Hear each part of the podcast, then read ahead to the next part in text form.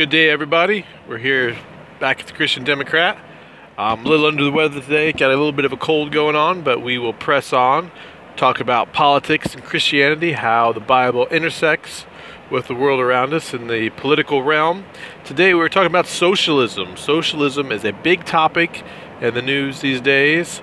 Uh, I think really the push came in 2016 from Bernie Sanders running for president. Really kind of made socialism something that was in the news, in the headlines, and a lot of particularly younger people, I think, started to gravitate towards that and think it was a good thing.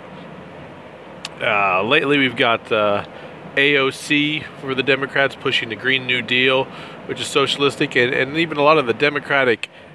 Uh, presidential candidates picking up different elements of socialism, maybe not all of it, but bits and pieces. So, the basic question is what should a Christian think about socialism? Uh, if you listen to the pundits on the right, socialism is very bad, very incompatible with Christian teaching. And I want to take a look at this and examine what a Christian really ought to think about socialism. So let me start by defining some terms because if you've, you've, listened for a few episodes, you've realized I don't just dive into a topic, we set the foundation. Because if you set the foundation right, you, you, it makes it much easier to discuss a topic and come to some sort of reasonable conclusion. If not, you just end up yelling at each other over points that really maybe aren't that important. Just just like your life, you put your foundation. Jesus Christ is a cornerstone. The Bible is the Word of God, foundational to your life.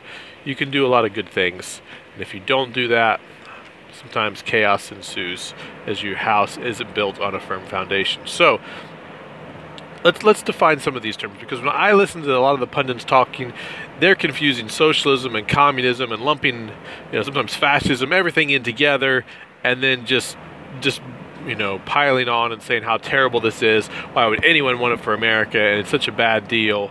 Uh, so let's make sure we know what we're talking about. Okay, so. America, we generally have under the democratic system, we have capitalism. So, in capitalism, uh, individuals own resources and are able to start businesses freely.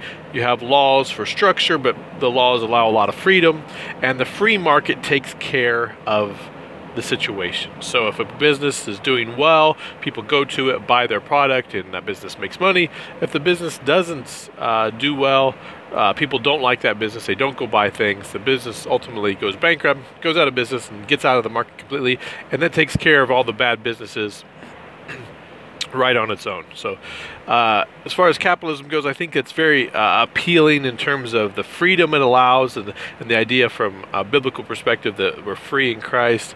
I think even uh, from a Protestant work ethic standpoint, it it's very appealing that we can work and make more money. That uh, you can have the idea of the priesthood of all believers. That every person is a potential business owner or entrepreneur, and they're all very uh, much contributing to society with no uh, real authority over them. So I think that is appealing, certainly, in some realms of Christianity.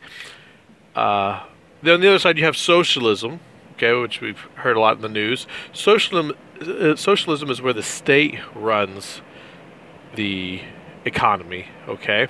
So the state will decide what resources are made, what co- what price they'll be set at, what how much they'll cost, and if they the state sees that there's one segment of society suffering, they'll they'll try to find a fix to to help that segment lift up and do better. And proponents for that will actually appeal to Scripture too. This is actually very popular among some uh, the Christians in the early 20 early 20th century. Uh, if you read uh, the book The Jungle, uh, towards the, the end of the book of The Jungle, it's, it's about uh, how bad working conditions were in America in the food industry. But the end of the book is about the social gospel. You know, that's what it was called, the social gospel, and about how as Christians we ought to all be about everyone sharing alike. And you can actually look in Acts in the early church and, and see that example where what, what did they do in the early church there in Acts? Probably about chapter 3 or so, 3 or 4. They said, We come to the church, we're going to sell everything we own and we're going to give it all to the church. Right? They, they kind of live together in some sort of hippie commune, and that kind of freaks people out in America, I think, when they read that. But like that was that was essentially kind of socialism. So there is parts of Christianity, historically and biblically, that would you know appeal to socialism and say that's the best form of government. Uh, then traditionally we have we have monarchies, right? We have kings and queens who they rule absolutely with the, the iron fist, and they they they own everything. Uh, and biblically, you would look at the Old Testament uh, Israel. God set up this kind of government for Israel to have with King Saul and King David and King Solomon, right? So there you go. Uh, three different types of government and they all have some sort of biblical support for them you know now when we, we go to communism okay? Communism is sort of extreme socialism but it's got a whole worldview to it. Socialism is just really an economic system maybe some, some politics in there. Communism is a whole worldview. It's atheistic worldview. It's, it's a worldview involving class struggle about how rich people and poor people always struggle and fight against each other. So for a Christian, communism is out simply because it's an atheistic worldview. Okay, and when communists come to power, they get rid of all the churches, they close all the churches because they don't believe in God. So a Christian can't uh, adhere to communism and be a faithful Christian as a, an entire worldview. There might be parts of the message of communism you might agree with, but you can't agree with the whole thing. Fascism then is, is really just a dictator ruling and doing kind of whatever they want. So they would have supreme control. Oftentimes they're abusing people and they're pa- abusing their power. That's often not looked on good by uh, Christians as well. Although it's, it's, very similar to being a king, uh, which is you know somewhat supported from the Bible, but a fascist or a dictator is, is seen really in a negative light. So now that we see these these definitions, okay, and like I said, communism and socialism will get lumped together in the public discourse, but they're really separate things. You know, is is it okay to be a socialist? And and my point, is, I would say, look in the Bible and tell me what form of government or what form of economic system the Bible tells you to do. What what what is the command there? I think you will look long and hard and not find any. That there is no one system that the Bible says is okay all the systems have some points working for them. They all have biblical support. They all have historical support from the church, actually, at different times. They all have negative points. They all have bad points as well. Uh, obviously, with a king or a socialist rule, you have all that power concentrated, and that that can be abused very easily. And you have to watch out for that in those situations. If you're going to give up a lot of power to a few number, small number of people, watch out that those people don't come along and abuse that power. It's certainly the Old Testament record, right? If you watch the Kings, if you read through the Kings in the Old Testament, you'll see some were good and the conditions were great, but then some were bad and that people really suffered when the when the king was not doing was not following God. Now, what about capitalism? What's the pitfall to capitalism? You know, can can you even name that? If you listen to this and you're right winger and you're like, oh, this guy is a little loopy, but as I said, every system has its strength and weakness the strength of capitalism obviously is the freedom it allows and the incentive it uh, rewards it gives for being a successful business person. But what's the negative? What what is the negative with capitalism?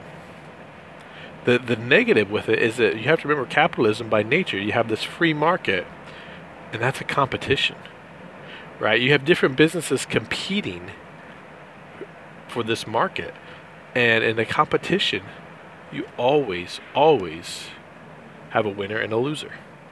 So in a capitalistic system, someone is going to lose by definition.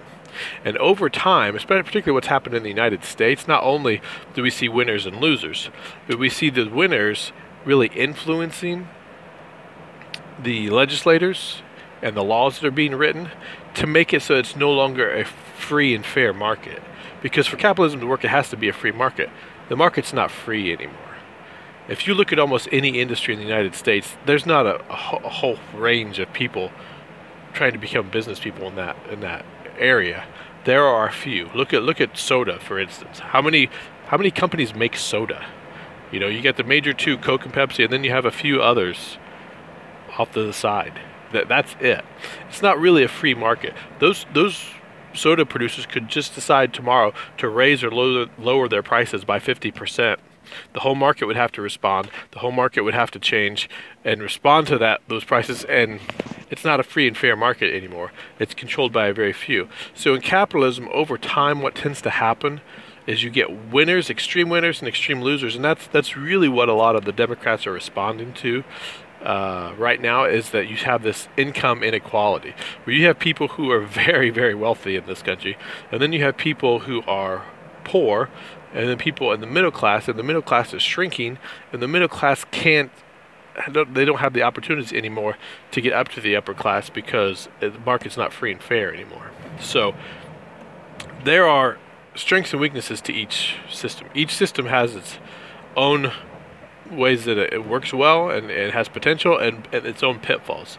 And I would argue we need to be very careful about the people in these systems. You know, that's why one of the reasons you want to be involved in your government because the people matter more than the system. Okay, at least if we're talking about a capitalism and socialism. If you put bad people in either of those systems running the government, you're going to get bad results. If you put good people, you can get good results. Okay, a Christian ultimately, go back to my first podcast, Christ is Lord, not one particular economic system, not one particular way of doing things. Jesus Christ is Lord. So I can look at the landscape and say, I think capitalism is good here, I think socialism is good here, and I, I can put things together. I am not locked into one system. The Bible certainly doesn't command it. So as you think about these different systems, I'm going to expand a little bit more about what uh, why I think socialism is actually a good thing and a good opportunity in some areas for our country right now. Contrary to what many uh, conservative Christians think at the moment, they would they would say socialism is just a terrible thing. I think I've laid the groundwork for saying any system can be helpful or hurtful.